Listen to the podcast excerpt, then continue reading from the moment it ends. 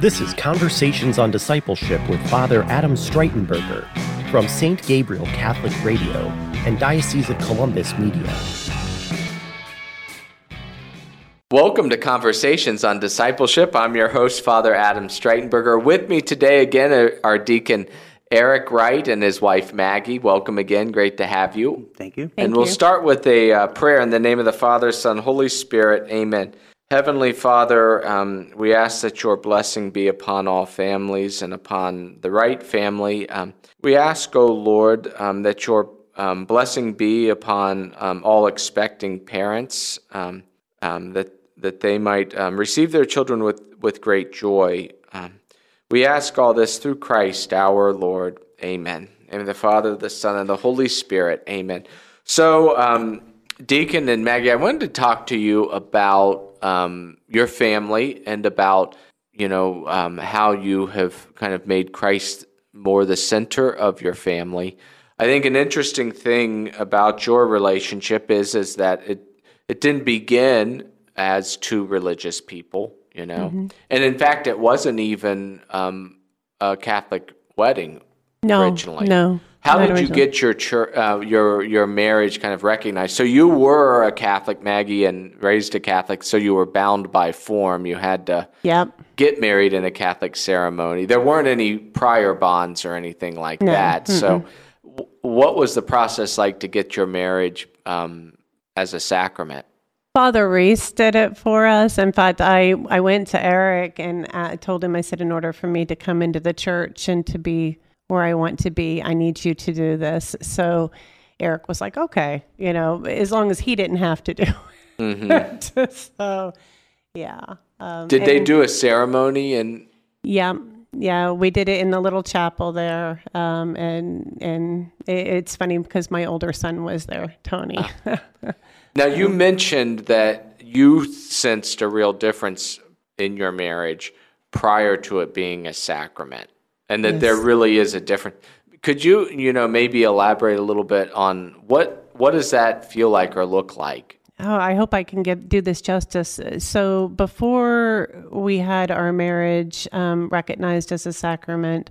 The way that we lived our life was different, but also the way that we related to each other was different. You know, just in in our marriage, and then the way that we treated each other, and um, seeing it as a permanent thing, as a commitment to each other. You know, um, we were so.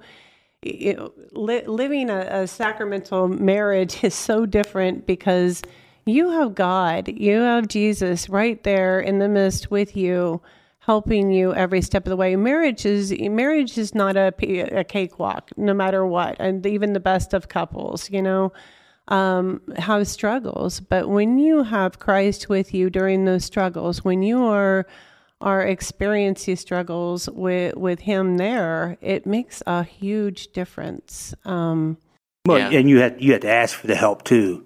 Um, you know, God can be present, and you know, but you have to ask our Lo- you know ask our Lord, come in, help us, be with us, help us get through this, and mm-hmm. makes a huge difference. Where before, you know, we we would argue or whatever, and then there was nothing. You know, so uh, now you know we pray, and and uh, it's easier to forgive too, a lot quicker than than just trying to do it on my own. Especially especially for me, you know, I have a hard time forgiving people, but uh, I, you know, I, I I take it to our Lord real quick and say, "Help me get through this," and it, it helps me a lot. When- go, I'm sorry. Yeah. Oh no, no, go. You go to confession, you know, and then then you're able once you reconcile with Jesus, then you're able to, you know, walk back to your spouse and and work on that reconciliation together. I mean, we we had some pretty difficult times after that. That I think that if we'd have done that, if if they would have happened during the time of our secular marriage, I don't I don't know that we would have survived because we lost three children during that time.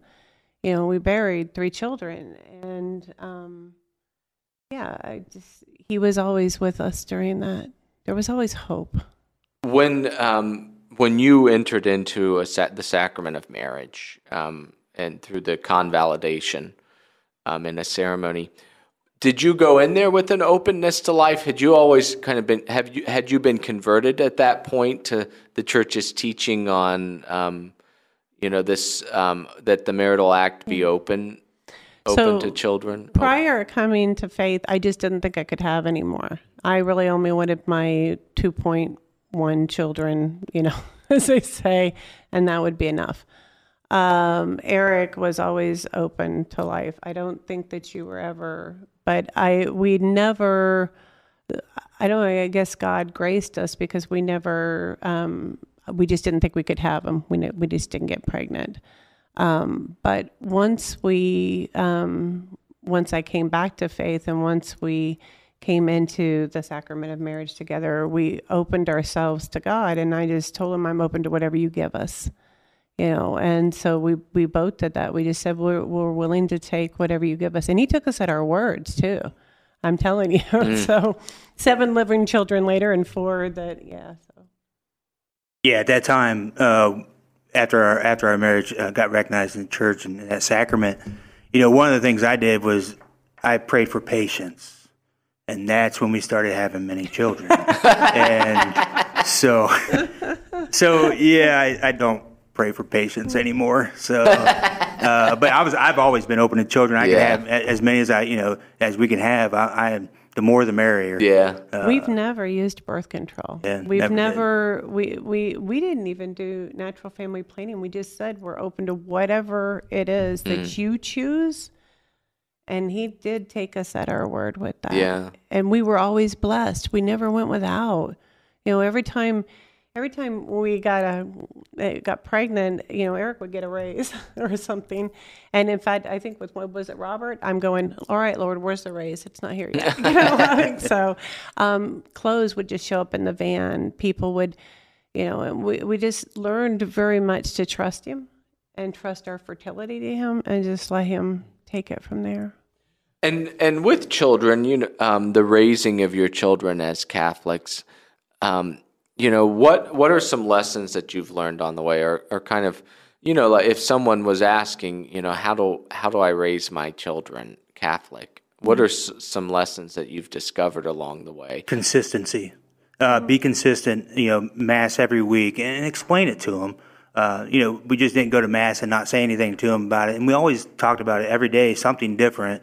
Um, you know, Maggie uh, homeschooled for a while, and, and they would incorporate that into their their daily uh, uh, schoolwork. So just more of, of living it every day, um, and and talking to them, explaining to them, and you know, pray uh, pray with them, even if it's just at meals. You know, pray with them as a family. Uh, and, and you know, prayer prayer is important, and they need to see their parents doing it. If you you know if they if you expect them to stay with the faith, they got to see you doing it because that then it's important to you. You know, and they may make it a priority also, uh, or you know, they're more apt to make it a priority. So for me, consistency. You know, always always living your faith every day, uh, not just on Sundays. And they need to be able to experience Jesus, experience Jesus through you. And you can't take for granted that somebody else is going to tell them. You know, even even in today's world, which can be so confusing with my teenagers, I always look at them and say, "Okay, so do you see the fallacy in that? Let's talk about this." And and and they do, um, and we have real honest conversations so that they're able to see and bring their faith into it. But then you also give them opportunities to experience Jesus, um, whether it be through prayer or, you know, and there's other outside things. There's things like Damascus. There's, you know, the things at the church. And um, for my children, being at the, the church was a normal part. It was a part of our life. You know, it's just, I don't think that they would Not no, not even today. So they, you know, they they know where I'm at. If I'm not at home, they know, you know, I'm at the church doing something. Usually, I'll have one or two of them with me, uh, you know, for whatever reason. And yeah, they don't have any any problem staying at the church, hanging out with us, and you know, just uh, youth groups, whatever. So they're very involved, and and they want to be involved. What about family prayer? How have you integrated that? Um, obviously, you know, children have to kind of learn their prayers. And, you know, certainly there's times like Sunday Mass, but also at meals where we pray. But how have you taught your children how to pray? So we, we um, the family rosary, and then of course Eric prefers the Divine Mercy Chaplet because he's a little ADD there. Yeah. so it's it's a little easier. Um, um, just praying every, just normal prayer. You know, well, let's pray about that, honey. You know, kids need to to feel they come to you with a problem or they, you know, I've got a test tomorrow, so let's pray about that. Let's pray about your test. And oh, I prayed for you, and I'll, I'll send little text. I prayed for you today. I prayed for your your success with this, or I remember you had a problem with this person. How did it go? I was praying for you. Um, kind of giving them that opportunity of knowing the saints. You know, what saint to call on. What you know, we we always kept plenty of sacramentals around the house, um, things like that got to make it natural. It doesn't have to be um, totally formal. Although when they were younger, we always gathered the neighborhood kids.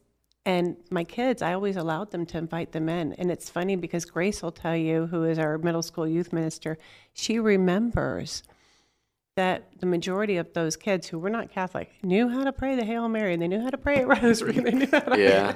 so, yeah. Well, and, and you know, I think that the two things that really strike one is, um, as you say, we can't, you know, we have to tell the story to them and mm-hmm. not let someone else be the one to tell the story.